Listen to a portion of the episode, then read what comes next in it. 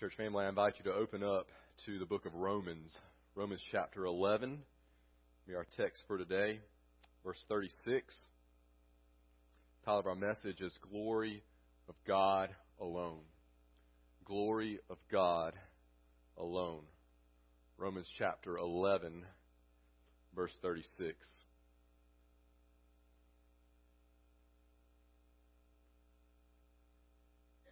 This is the Word of God. For from him and through him and to him are all things. To him be glory forever. Amen. I'm going to read that one more time. For from him and through him and to him are all things. To him be glory forever. Amen. Heavenly Father, would you help me as I seek to preach your word? Help us as we seek to listen to your Holy Spirit. And Father, as we seek to have teachable spirits, wanting to learn, wanting to grow, becoming more like Jesus, our Savior. It's in the name of Jesus we pray. Amen. Over the past several weeks, we've been considering the five solas of the Protestant Reformation. The, the teaching of the church during the 16th century had become corrupted.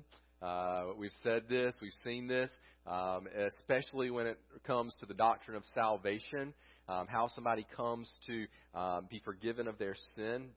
And that, as we saw last week, stems from a, a false understanding of Scripture, the doctrine of of God's Word. To put it very simply, the uh, official church at that time, which was the Catholic Church, was teaching that salvation was a reward to be earned rather than a gift to be received.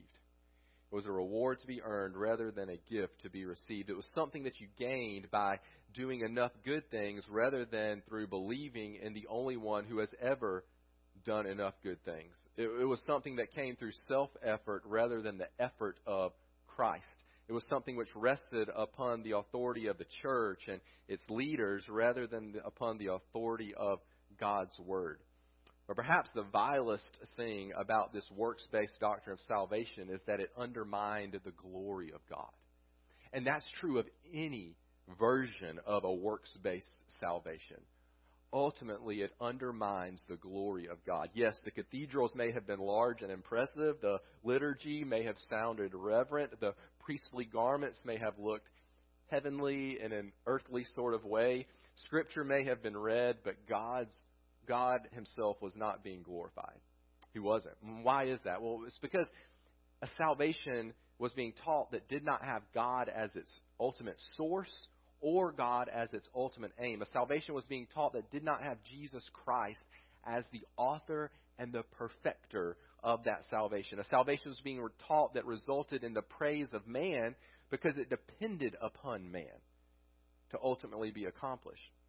But clearly, it's not a salvation that would be from God because God is a very important truth for us to know about the God that um, that we serve. He does all things for His glory. He always works in such a way that He gets the glory. Now, we've been looking at the five solas of the Reformation. Hopefully, you, you know those by now, the five solas. See if we can uh, remember them together. Sola gratia, which is grace alone. Sola fide, faith alone. Solus Christus, in Christ alone. Sola scriptura, scripture alone. And soli deo gloria. There you go. Glory to God alone. And now, all right, one final time. Let's see if we can put this in our sentence. Okay, let's say this together. Are you ready? Salvation is by grace alone, through faith alone, in Christ alone, according to Scripture alone, for the glory of God alone. Good job. Some of y'all weren't, weren't trying to look at, at the at the screen. You're trying to say it uh, by memory. That's excellent. We began by looking at grace alone, and I, I just I just want to remind us of these just truths that we've learned. When we consider grace alone, we realize that salvation is a free gift that's based on God's choice to love and save us, not our works to earn his love and salvation. We looked at faith alone. We said that the only way that we can have confidence in salvation is if we're completely depending upon Jesus. If we're depending on anyone or anything else, we can't have confidence that we are right with God. And we looked at Christ alone and we learned that our need for a redeeming mediator has been perfectly met in Jesus Christ. I hope we meditate upon that this Christmas season. And then last week we looked at Scripture alone. We learned that in a world full of opinions, the Bible, God's Word, is the final authority. And all of this then results in soli deo gloria, to the glory of God alone. I want us to focus on this one verse of Scripture today. Um, in a way, though, we're going to look at other verses of Scripture. I don't normally preach just one verse of Scripture because um, that can be a recipe for ripping a verse out of its context. But I think the way that we're going to walk through this today, we're going to actually look at the context um, and take this verse in its context. Um, but it, this one verse will be our uh, main verse for today. This verse from Romans, chapter 11, verse 36, it in a way sums up the entire Bible, I think uh, from beginning to end, the Bible is all about the glory of God. It's all about the glory of God. And that's so because the Bible is about God and God is about His glory. And so it makes sense that His revelation of Himself to us would be all about the glory that He is worthy of. The activity of God we see displayed and described in the Bible is about the glory of God. His glory is at the center of the universe, both now and as we see in this verse, forever and ever. For from him and through him and to him are all things. To him be glory forever. Amen. Which means that if all things are from him and through him and to him, then included in that all things is salvation. Salvation is from him and through him and to him. Salvation is for his glory. And so any doctrine of salvation which does not result in God receiving the glory must be counted as a false doctrine of salvation. In other words, it's not coming from God. I don't know where it might be coming from, but it's not coming from God if it does not ultimately result in Him getting the glory. Let me put it this way, church. The only true salvation must be one where God receives all the glory of our main idea for today. The only true salvation must be one in which God receives all the glory. Romans chapter 11, verse 36 could be called a, a, hinge point in Paul's letter to the Romans. It's definitely attached to everything that comes before, but I think it also propels us forward in the letter to everything that comes after. We can divide uh, the book of Romans into two parts.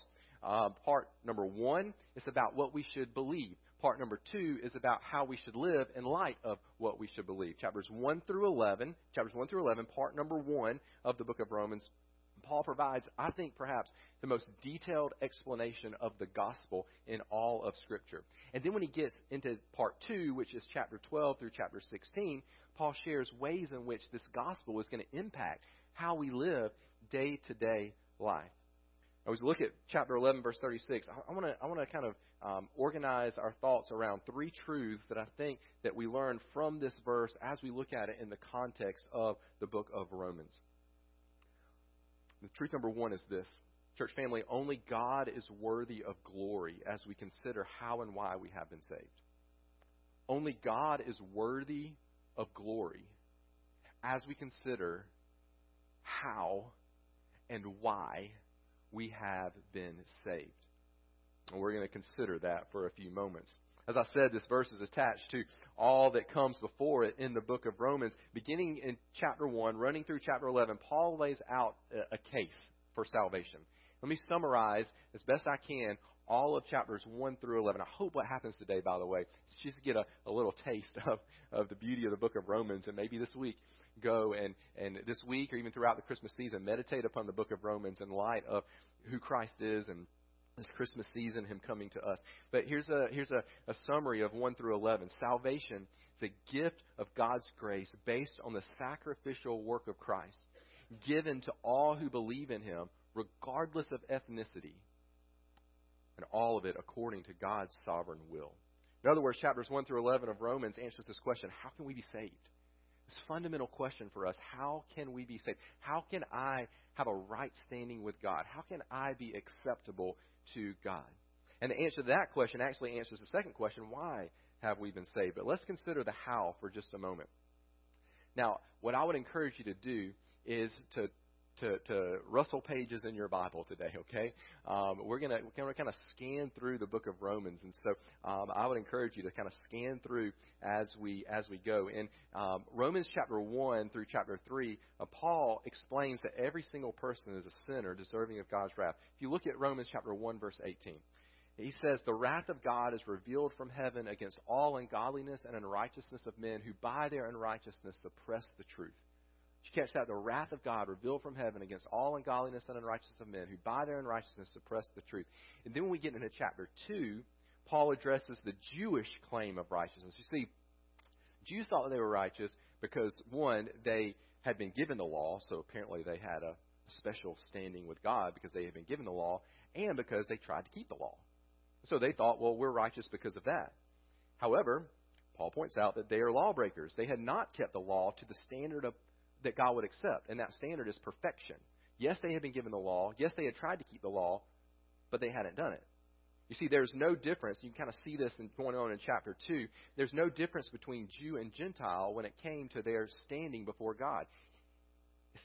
If you do what is right, super important. If you do what is right, regardless of whether you have the law or not, you'll be accepted by God. If you fail to do the law, if you fail to keep God's law, if you fail to be perfect, it doesn't matter if you have the law or you don't have the law. You're still guilty. And so you're in the same boat. Whether you have the law or you not have the law, what matters is whether or not you've done it. And if you haven't done it, it doesn't matter whether you've had it or not. You failed. And then the first half of chapter 3 drives home the point. Paul quotes from the Hebrew scriptures. He goes back to the Old Testament, and I'll just quote one of the verses that he quotes. In chapter 3, verse 10, he says, None is righteous, no, not one. No one understands. No one seeks for God. That's Romans 3, verse 10.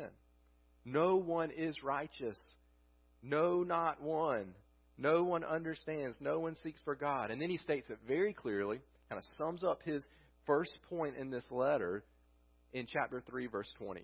He says, For by works of the law, no human being will be justified in his sight, since through the law comes knowledge of sin. You catch that? For by works of the law, no human being will be justified in his sight. That's a problem.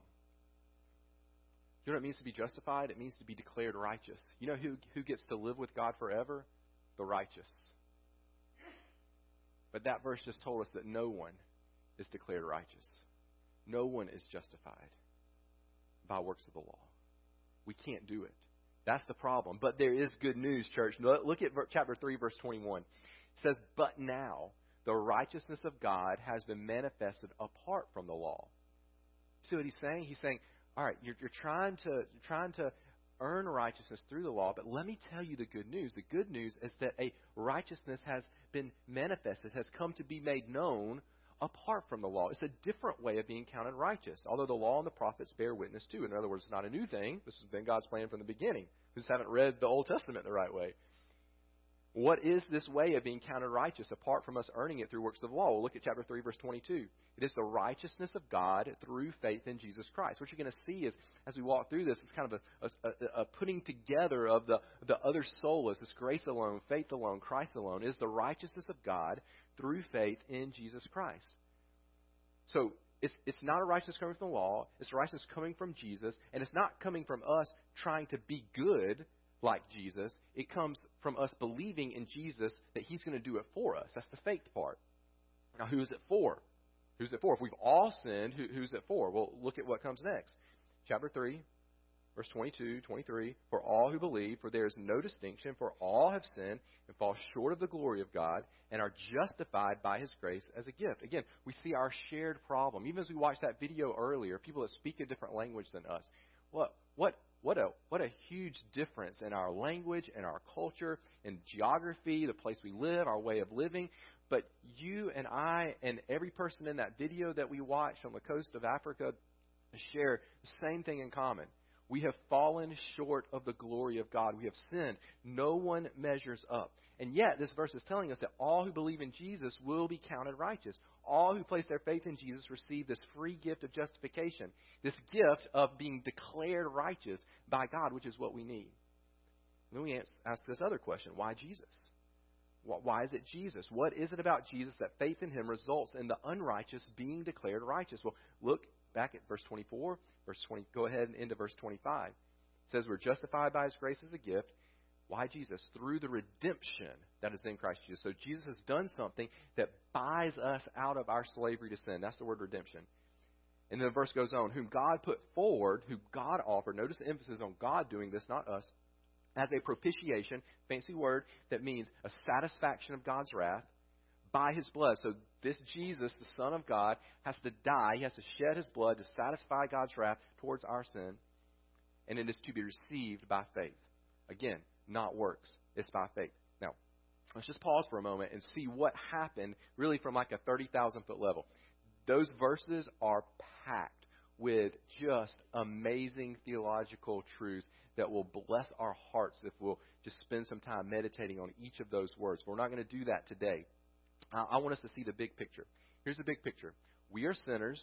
We can do nothing to save ourselves. We are under the wrath of God, and God has acted on our behalf. God has acted. He's the one doing the work here. And, and his action isn't merely just like giving us a little boost. You know, like let me give you a little a little push because you're you're you're not you're kind of slipping a little bit. Let me let me give you a little boost. He hasn't merely just given us some good advice on how we can live better. He hasn't merely picked up the slack where our good works weren't quite good enough. No. God has acted on our behalf in such a way that He has accomplished all of salvation for us. He has done it all. He manifested it, He made it known to us, and it's a completely different way to be counted righteous rather than us trying to be good enough through works of the law. And this way was Him, again, notice just the emphasis on who is doing it.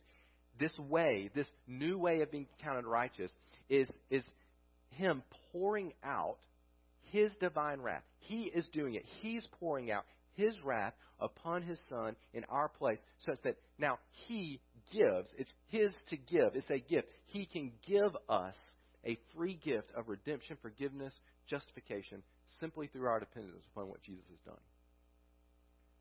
God has done it. That's the point I want you to see. God has done it. How are we saved? We're saved because God has acted on our behalf, doing for us what we can never do for ourselves, and He's done it all. Which then leads to chapter 3, verse 27. It's very important. Paul says, Then what becomes of our boasting?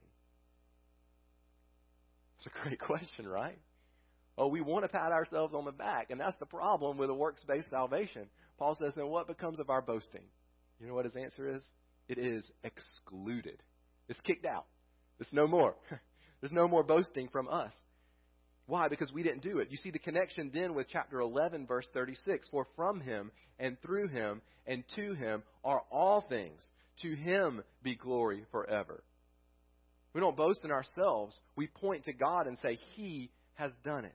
God does all things for His glory, which most definitely means He's provided salvation in such a way that He gets all the glory. We've got nothing to boast about.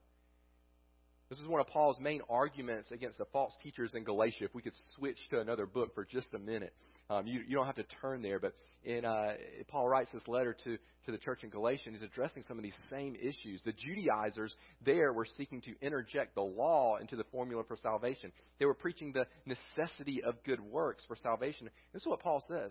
He says, accursed. That means cut off from God forever. Accursed to be anyone who preaches any other gospel than the one that I came and preached to you. What gospel was that? It was the gospel of salvation by grace through faith. It's what we just looked at in the book of Romans. That's the gospel. He says, Accursed be anyone kicked out from God forever, be anyone who preaches a gospel other than that. He wrote to the Galatians, We also have believed in Christ Jesus in order to be justified by faith in Christ, and not by works of the law. Because by works of the law, no one will be justified. And then, and then he gets to this boasting thing at the end of his letter to the Galatians. He, uh, he, he points out, he exposes the vileness of what they are preaching, any attempt to be justified by works. He says to those who are preaching this works based salvation, he says, he says, You're boasting in the flesh. That's why you're doing it. He tells them that you're boasting in the flesh. There's a lot behind why he says that, but, but he, he's saying, You are trying to take the credit for your salvation. And the salvation that you're preaching is the salvation that you could take the credit for because it's based on what you can do, except that you can't do it. That's what makes it so horrible.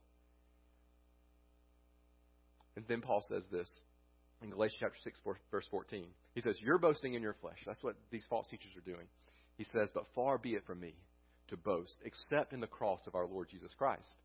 So, what do you do when you boast? You're, you're, you're pointing to that thing or person which has done the work and deserves the credit. That's what you're boasting about. So if, if you do something great and you boast about it, you're saying, hey, look what I did. I, I get the work. I mean, I did the work, so I get the credit. Paul says, far be it from me to boast except the cross of our Lord Jesus Christ.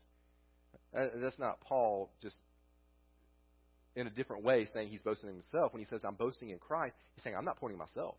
I'm directing all the attention to the one who's done it. How is it done? How has it happened? Look at Jesus on the cross. It's not only boast. He has done it all. He has done it all. And so he gets all the glory. At its heart, trying to earn our salvation is an attempt to rob God of his glory. There's nothing more dangerous in all of the world than that. Try to rob God of his glory. Paul could take no glory because he'd done nothing to save himself. It was the Lord Jesus Christ upon the cross by the Father's own choosing that had resulted in his salvation. And so he says, Look at Jesus. That's who gets all the glory. We're saved because God has done it. If we're to continue through the book of Romans, we will see the same theme of salvation being a work of God, repeated in many and in various ways. Just kind of scan your eyes through. Chapter 4, we learn that God counted Abraham righteous before he did any good work. It was simply because Abraham had faith in the promises of God. Look at chapter 5. We find that through faith rather than works, we can have confidence that our relationship with God has been reconciled. Why? Because the one man, Jesus, has done what the one man, Adam, could not do chapter 6, we see that we haven't been merely made better, but we've been made alive, raised to walk in newness of life, Paul says. We have been set free. He uses this setting free from slavery language. Now, we've talked about this. Can a dead person give himself new life? No. Use the slavery imagery. Can a, can a slave set herself free? No. We need someone to give us that new life. We need someone to set us free, and that is God. And you look at the end of chapter 6, and we see that this salvation is a gift is a free gift through Jesus Christ. Go to chapter 7. We see that God has saved us and He keeps saving us despite the ease with which we fall prey to temptation. That's where Paul is saying, The very things I want to do, I don't do, and the very things I don't want to do are the things I do. Oh, wretched man that I am. What's become, become of this body of death? And then he says, But thanks be to God. Why? Because He's given us the victory. Because of me? No. Through the Lord Jesus Christ. And then we go to chapter 8, we see that it is in Christ that we are not condemned. It is through the Spirit of God that we've received adoption as sons. And it's through God's electing purposes that we can say with confidence that nothing will be able to separate us from the love of God in Christ Jesus our Lord, despite the sufferings of this present time. And then all of that leads into chapters 9 through 11. And, and that can only be described, I think, as a, as a mind blowing attempt at understanding the mind of God. Chapters 9 through 11. It's a mind blowing attempt. And I don't mean that disrespectfully towards God's Word. God is not like God attempted to tell us something and he failed in that. Just from a human perspective, it's Paul trying to wrestle with the eternal purposes of God. Paul seeks to unpack God's eternal purposes in salvation in chapters 9 through 11. Where does Israel fit into this, into this plan? Where do the Gentiles fit into God's plan? Come to think of it, how much of all of this has been planned by God, or is part of it by chance, some of it by accident? Some of it our own choosing. And the comforting answer is that all of it has been planned by God. Every single bit of it.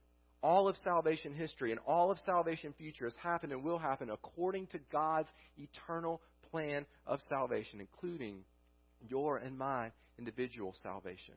Which leaves those of us whose hearts have been transformed by the gospel then bowing alongside Paul at the end of chapter 11, hopefully without one shred of thought that somehow we have contributed anything to our salvation.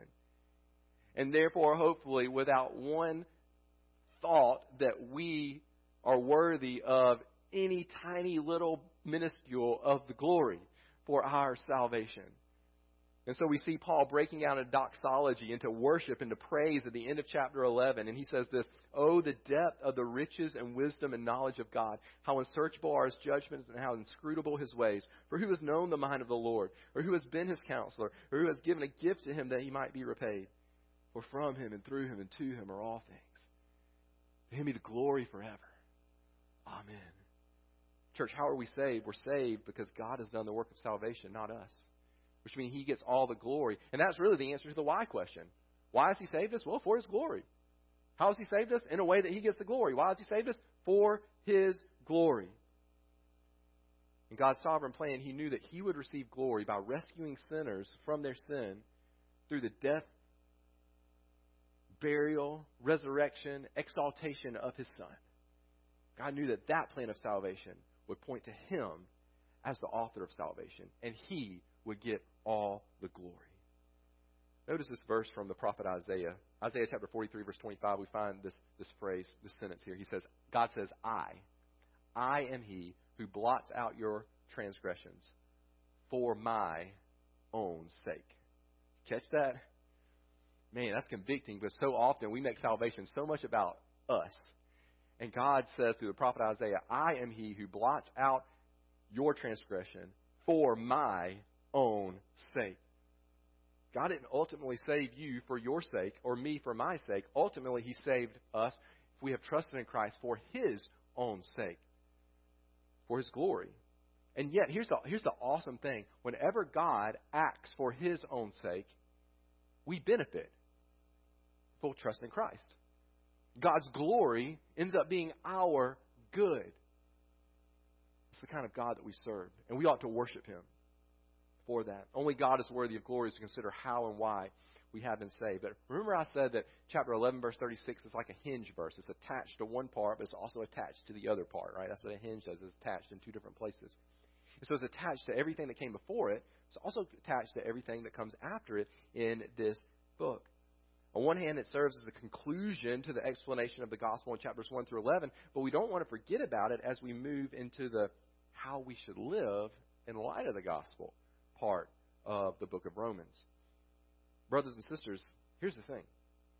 If God saved us for his glory, then he intends for our saved lives to be lived for his glory. If God saved us for his glory, then he intends for our saved lives to be lived for his glory. And that's the second truth that I want to share with you. Only God is worthy of glory as we live saved lives. He, only He's worthy of glory as we consider the how and the why that we've been saved. We look back and see how it is that I'm saved. Why am I saved? It's for God's glory. But then as we look at our lives right now, only God is worthy of glory for the saved lives that He has given to us. Right on the heels of Paul saying, For from Him and through Him and to Him are all things, to Him be glory forever. Amen. He says in chapter 12, verse 1, I appeal to you, therefore, brothers Therefore, in light of all that I've said in chapters 1 through 11, in light of that verse that I just said, that all glory belongs to God, in light of that, I appeal to you, therefore, brothers, by the mercies of God, to present your bodies as living sacrifice, holy and acceptable to God, which is your spiritual worship. Present your bodies as a living sacrifice, Paul says. What is Paul saying? He's saying that because we have been rescued from our sin, we ought not to live in sin anymore. Because we've been declared righteous, we ought to live righteous lives. Because we have been saved for the glory of God, we ought to live saved lives for the glory of God. Then here comes our flesh, and we start thinking around in our lives, and we want to say, "Oh yeah, well I do that pretty, pretty much." I do that most of the time. But we have to ask the question Paul, how much? To what extent are we to live for the glory of God? Because sometimes it's easier to live for the glory of God, and sometimes it's pretty hard to live for the glory of God. In fact, sometimes it's a war. If we're honest, most of the time it's a war in our flesh of whether or not we're going to live for the glory of God or not. Well, the answer Paul gives, the answer God gives, is with 100% of who you are. With 100% of who you are. Notice the language. He says we're to present our bodies as a living sacrifice, chapter 12, verse 1. That's, that's, that's going back to Old Testament language. He, listen, when, when, when they put the lamb on the altar, they didn't burn part of it, they burned the whole thing. It was all offered to God, every bit of it. Paul says that's how our lives are to be lived. Every bit of our lives, the praise of His glory, moment by moment, day by day, choosing to think, speak, and act in such a way that our lives are a pleasing aroma to the Holy God. And we don't have any excuse not to live that way because of chapters 1 through 11. Right? God has redeemed us from our sin. He set us free. He's adopted us into His family. We've had the darkness of sin removed from our hearts and replaced that replaced with the holiness, the light of the holiness of God. We have no excuse not to live for the praise of His glory. You say, well, what does it look like to live for God's glory in area of my area of my life? Well, Paul helps us out. He gives some examples in chapters 12 through 16. I'm not going to give you chapter and verse of every one, but if you kind of slowly turn through chapter 12 through 16 as I give you some of these examples. You'll see them there. We're to resist being squeezed into the ways of the world. We, we are to serve humbly in the body of Christ. We are to be fervent in our love for one another, in our willingness to suffer for the cause of Christ, and in our refusal to repay evil for evil, Paul says. We get into chapter 13. We're to submit appropriately to our governing authorities which requires humility on our part. We're to let our love for one another lead us far away from sexual immorality and sensuality, far away from quarreling and jealousy. These are examples that Paul gives in Romans. You go on in the letter, and we're to die to ourselves for the sake of a weaker brother, not leading that person into sin.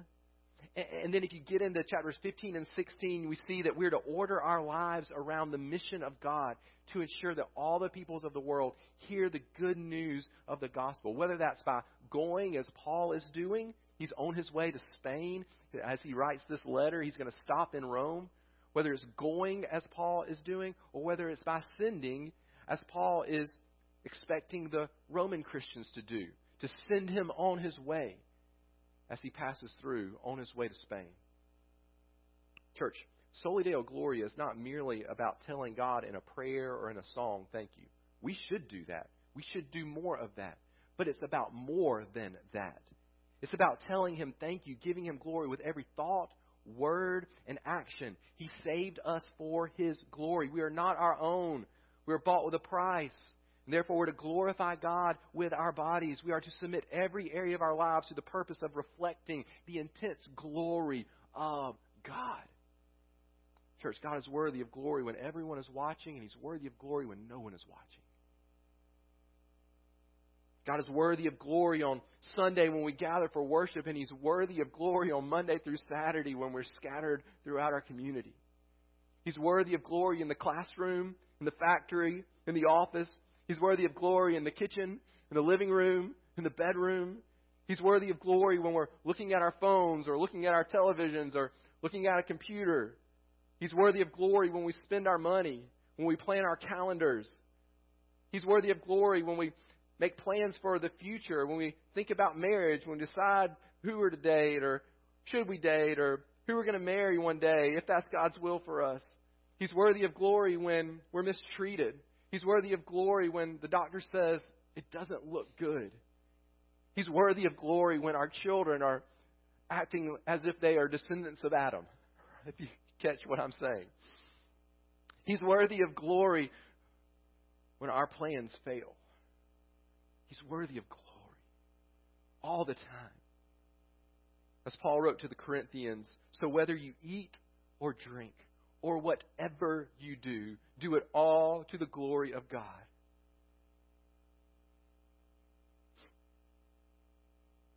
Johann Sebastian Bach was one of the great composers in history. And he came kind of on the heels of the Protestant Reformation. And, and if, you, if you look up some of his, his um, works of music, where he's composed and handwritten this music, um, if you look at the bottom of a lot of them, you'll see these initials SDG. You say, well, that doesn't sound like Johann Sebastian Bach. So you know how to spell his name? Well, he knows how to spell his name. What do you think SDG stands for? Soli Deo Gloria. He would sign those initials at the bottom of his, his pieces of music. Why? Because he understood that, that God's glory was so great that every part of his life not just when he showed up at a worship gathering, but everything that he did was worthy of the glory of God. If he was going to write music, if it was worth writing, he was going to write it for the glory of God. I wonder if we could sign SDG, Soli Deo Gloria, to the bottom of all of our work, to the bottom of all of our conversations, to the bottom of our bank accounts, our relationships, our calendars, our parenting, our service in the church. For from him and through him and to him are all things, all things, all things. To him be glory forever. May God's grace, church, continue its work in our lives as we seek to live for the glory of the God who saved us for his glory. Only God is worthy of glory as we live saved lives. And that brings us to the final truth I want to share. God, God alone gets all the glory for our salvation. God alone is worthy of the glory of the saved lives that we live. And finally, God alone is going to get the glory for all of eternity. God alone is going to get the glory for all of eternity. Only God is worthy of glory for all eternity. This verse says, For from him and through him and to him, you should have this verse memorized by the end of the service, by the way. For from him and through him and to him are all things. To him be glory. When? Forever. Amen. Forever. Amen. Church, Soli Deo glory is not just for this life, it is forever. Never has God shared his glory with any other, and never will he share his glory with any other. And the good news is that we who have received this gift of salvation, which brings him glory, will get to participate in joyfully glorifying him for all of eternity. Paul repeats this at the very end of Romans. You look at the very last letter in this book. He says, To the only wise God be glory forevermore through Jesus Christ. Amen. I want to take us to heaven for just a moment. Can we do that? Can we go to the presence of the God who has saved us? In Revelation 4, the Apostle John sees the 24 elders casting their crowns before the throne of God, and they are saying, Worthy are you, our Lord and God, to receive glory and honor and power, for you created all things, and by your will they existed and were created. And you go to chapter 5 of Revelation, and we see Jesus, the Lion of Judah, the Lamb of God, joining them. And, and, and, this glorious celebration breaks out. First, the living creatures and the elders worship, and they say, Worthy are you, talking to Jesus, to take the scroll and to open its seals, for you were slain, and by your blood you ransomed people for God from every tribe and language and people and nation, and you have made them a kingdom and priests to our God, and they shall reign on the earth. Notice who's done it all. They're giving all the glory to Jesus. He's done it, not us. And then myriads and myriads, thousands and thousands of angels join in the celebration. Notice how it's growing, saying with a loud voice, Worthy is the Lamb who was slain to receive power and wealth and wisdom and might and honor and glory and blessing. And then every creature in heaven and on earth and under the earth and in the sea and all that is in them, Scripture says, joins in this celebration. And they say, To him who sits on the throne and to the Lamb be blessing and honor and glory and might forever and ever. And then we turn to, turn to chapter 7. If I could just say it this way the glory volume gets cranked up loud. Because there, the text says, Behold, a great multitude that no one could number, from every nation, from all tribes and peoples and languages, standing before the throne and before the Lamb, clothed in white robes, with palm branches in their hands, and crying out with a loud voice, Salvation belongs to who? Our God, who sits on the throne, and to the Lamb. And all the angels are standing around the throne and around the elders and the four living creatures. They fell on their faces before the throne. They worship God, saying, Amen blessing and glory and wisdom and thanksgiving and honor and power and might be to our God forever and ever. Amen. Do you see a theme? It's all about the glory of God.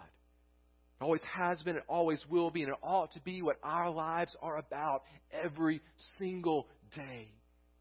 Only God is worthy of glory for all of eternity. Brothers and sisters, any salvation that gives glory to anyone or anything else is a false salvation. The only true salvation is one where God gets all the glory. And that is salvation by grace alone, through faith alone, in Christ alone, according to Scripture alone.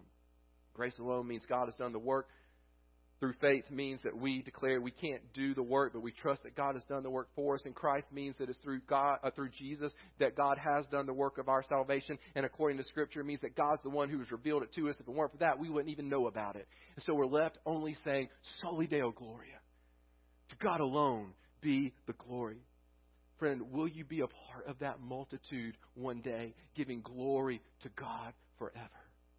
Are you a part of the redeemed, living for the glory of God today? Have you believed upon the Lord Jesus Christ for salvation? Listen, if you haven't, you have an opportunity today.